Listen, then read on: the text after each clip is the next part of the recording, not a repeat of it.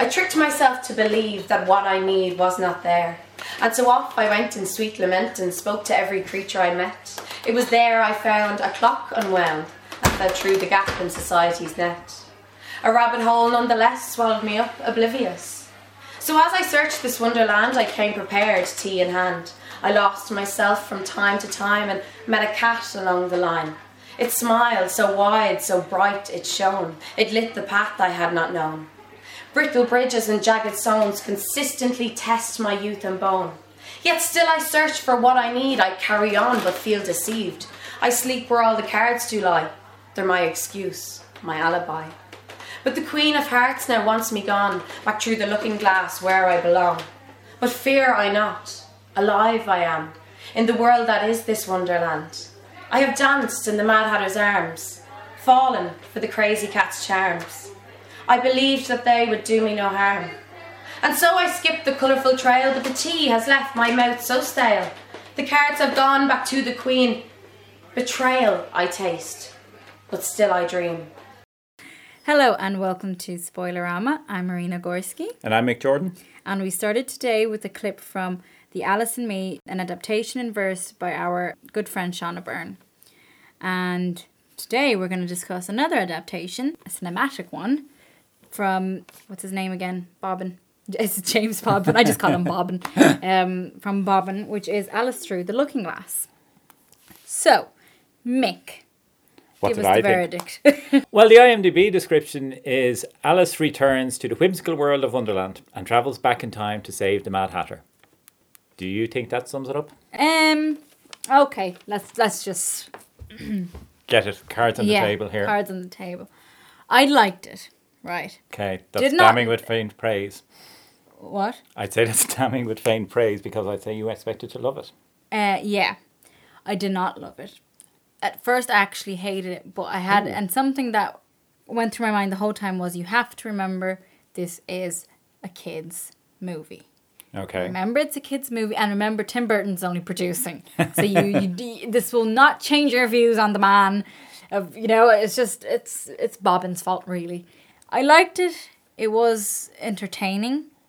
It was very colorful. Very. Um. Sometimes I thought it was uh, too much. Like I know they had to continue with the style that it was before, just to give it continuity. But I just thought some points were just too much, and some of the graphics were actually poor. Even at some points, I could see the CGI. Like I, you know, when you you don't notice because it's a film and you're already in that world. Yeah, you're sucked into it. Yeah, uh, the scene. I'll just say the scene of the Jabberwocky. That scene I thought was the one with the fire and all that. That scene was very like you could see they were in a studio doing All that. right. or- It looked very fake to you. yeah. Um, Okay. Well, I have to say, I the CGI didn't bother me, and normally it does. I hate CGI, really hate CGI in most films because to me it's just cartoon generated imagery. It just looks fake. Always looks fake. That's what CGI And- means. It's computer generated Yeah, but- imagery. I'm my, my own adaptation of changing it to cartoon generated imagery because it looks like a bloody cartoon half the time. And in this, I didn't feel that. I mean, I just forgot about it because it is such a total fantasy Yeah. world that you expect it to look Yeah. you kind of top accept it from the start. You already know. Oh, yeah. it's- Yeah. going yeah. in on that. And the visuals, I thought the visuals were amazing on that place. That's in fact that was the most the best thing about it was how it looked. I thought it looked striking most of the way through. I was never taken out of it in that way, but there was a feeling for me a lot of way. Oh come on, get on with it. Yeah. End Yeah. to a certain extent. And I but in terms of the visuals, just to stick with that for a while, did you see it in three D? No. Oh no, I hate 3D. I hate just 3D think, as well. Yeah, I just think it ruins the. Because I did see some commentary saying that the 3D was pointless. So watching it in 2D didn't make any difference watching 3D, according to, as I said, various critics. And I don't like 3D either, and I didn't feel I missed out on much. That's why I was checking with you. Yeah. Well, I think I think yeah no I think 3D is pointless in every film. To be honest, I don't think it brings anything to it. Well, did but- you like it in the first one?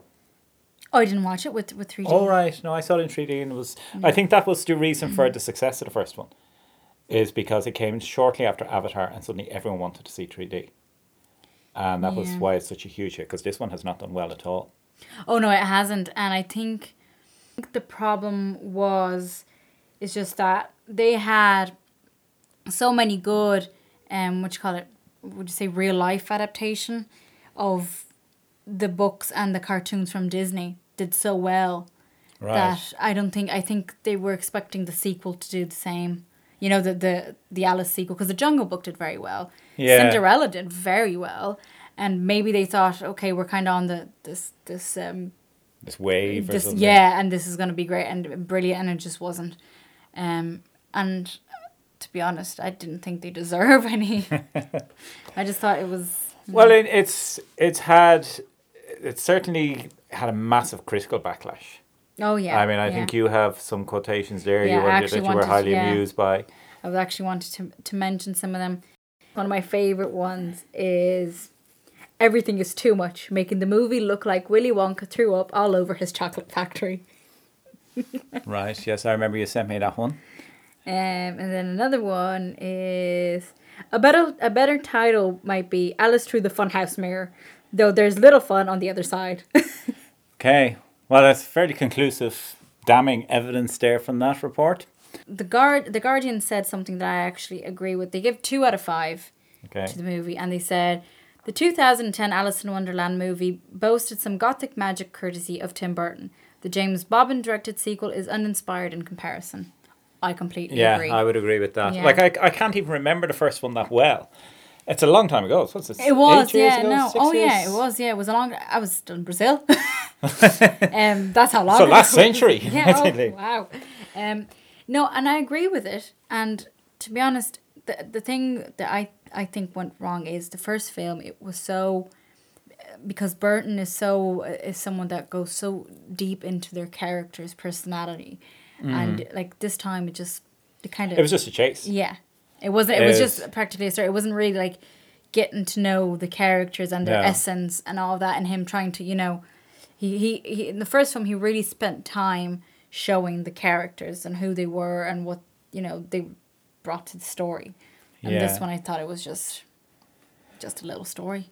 Well, yeah, I mean, as I said, it is a case of it's a chase sequence, or it seems to be one action adventure after another action sequence. And now I'm careful, wary of because we were criticised from our previous podcast of giving away too many plot details in our spoilerama program. Yeah.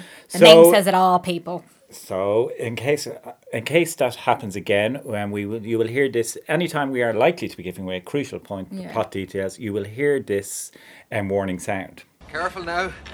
So we will try and avoid triggering off that sound if we can, and not give away too much detail plot. But then again, there's not much to give away, is there? Because there's very little plot.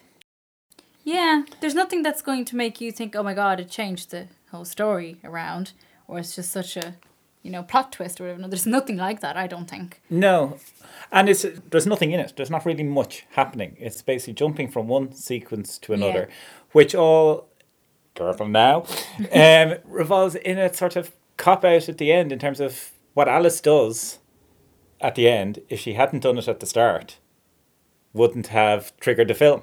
Yeah. No, I'm I'm getting too metaphysical there in terms of that, but Yeah. it was just I. But that's that's one of the like careful now. but at the start of the film, she you know that thing that they always uh, that Alice always says. I think it was the Mad Hatter that said it to her. I can't really remember. Shame on me. Um, from the first film, that is, I always try to do six impossible things before breakfast. Oh, yeah. And she keeps saying, going on and on about nothing's impossible. I don't believe in that word. Just for a few minutes later, for her to say it, and I'm like, oh, you didn't do it subtly enough that she goes, you know, like she contradicts herself right. when she sees the Hatter. I'll just leave it at that. And she contra- and she says that that's not possible or whatever. Oh yeah. And I think that wasn't subtle enough. That transition from her From her believing that. fanatic about when she was in reality. Yeah. Yeah, when she was in the real world, she was in this frame of mind of I Yeah. tried to do six impossible things before breakfast. And then when she goes through the looking glass back into Wonderland, she's suddenly being very conservative and straightforward and sensible. yeah. I thought that was stupid. Okay. well that's that's that's a verdict. Stupid. Stupid. Marina Gorski on the on the things. Um you've read the books though. You're I've familiar read, with the whole Alice Um, I- world. yeah, no, but I've read ages ago. That was actually something I really wanted to to mention as well. You see, when there are these books, because if you compare it to other films based on books, Mm-hmm. like Harry Potter did so well because I think it's a modern book se- uh, like um book sequels or whatever where you have to you live with him practically you go through his life Yeah. till he uh Go from childhood to yeah adulthood, yeah effectively. and I think that worked really well when you have books like uh, Lewis Carroll books where it's more for kids Very much so. and well, I haven't adults myself. adults at this time well now at least they're not as interested in that and the same thing like you're interested at the first one because it's the fantasy and all that once you have to do a sequel to that i think it's like i don't think that they're talking about doing jungle book sequels i'm not i don't think that's going to work Okay. And they are based on books but Mm. i think the first book is the kind of one that you know brings you in because it's so interesting or whatever when you start talking about the sequels to that i just think because they're kind of i don't know they're kind of old books in a way you know Yeah. it's like lord of the rings did so well as well and it's based on on books but adults kind of like those books Well, there. Well, You know? Lord of the Rings isn't written for children. Yeah, by any means. yeah, I mean, it's an incredibly dense, complicated book. The Hobbit was written for children. Lord of the Rings is very dense and adult-like, and Harry Potter is progressively more and more mature. The books Yeah, are as yeah. well, um, but they are still geared towards children. But taking your point there, I think very much. While I was watching this film, I was conscious the whole time, but it is geared for kids. yeah oh and, yeah and I yeah. actually felt that was its good point. I thought if I was a child um, of seven or eight, I would be f- entranced by this because of the visuals Yeah. and the chemist, the characters, the extremes, and so on. There's no need for a plot. Yeah. Okay. Well, now actually, I want to ask you something. What did you think of um, Sacha Baron Cohen? I liked him. Yeah. I really liked him in it, and it's a very mixed reaction I'm seeing online, and I just thought he was very funny. I thought he was the best one. Yeah, he well, I, I still think Helena Bonham Carter was the best one. I love her. Oh yeah, no, she she will- she will always wasn't be the queen. Anywhere near enough. Yeah. Like I mean, I wanted far more of her, but he was very good. Like even his very first appearance, like when he's walking through the corridor and he's complaining to himself. He plays time. Yeah, He plays yeah, yeah. time, and so he's talking about not having enough of me, and this sort of thing. All these in jokes about time were great, but it was just the characterization he did of Yeah. it was very Oh. I thought it was hilarious. I thought it was very clever, Mm. and I loved the way he. Um, careful now, but just the way he said at the end. This is not actually spoiling it, but he's talking to Alice at the end, and he said, This is not actually spoiling. At the end, you said at the end twice. This is not actually spoiling. No, it, but it's th- just don't it's just a line of dialogue where where they, it doesn't really spoil anything. But he just says to Alice, "I really like you, Alice, but please never come back." And I just thought that was really funny. You've just revealed that Alice is there at the end Is there where in Wonderland? Yeah. in the film. That she doesn't get killed in the middle of it when those people walked out an hour into the film and were so upset. That I was the don't think this is ruined it giving at all. away No, I don't think so. Well, it's probably gone by the time people hear this. It's not going to last at the cinemas. So no, unfortunately, I don't think it's going. To, I would I would have liked it to do okay because I don't think it's that bad a film. I think No, it's, it's not. But yeah, we keep, we have to keep reminding ourselves that it is a kids film. film. and I would be very interested to see young children's reaction to it. yeah. But having said that, when did what time of the day did you go and see it? I went for uh, twenty five to nine. All right, well there wouldn't be kids going at that. Yeah, or anywhere but it was a. Friday, so I don't know. yeah. Well, I mean, I went to an early morning show, eleven o'clock, and I was just so conscious of soon the credits start. There's no one else here. It's really weird So that you'd be the only man. I don't want to be sexist now or ageist, but A middle-aged man sitting on his own watching a children's film. Were you eating popcorn as well and having little giggles? Okay, time to wrap it up, Marina. Care- careful now, careful now, careful now. Um, no, I just wanted actually to point it out as well. Um, that Mia Wasikowska, Kowska, I don't know how to say her name. And to do any of the other reviewers. I've seen, listened to a few reviews and they all say, Mia Kaszkowski. yeah. They all That apologize for Mia not saying girl, right. Mm-hmm. the girl who played Alice, I thought her acting in this film was very wooden.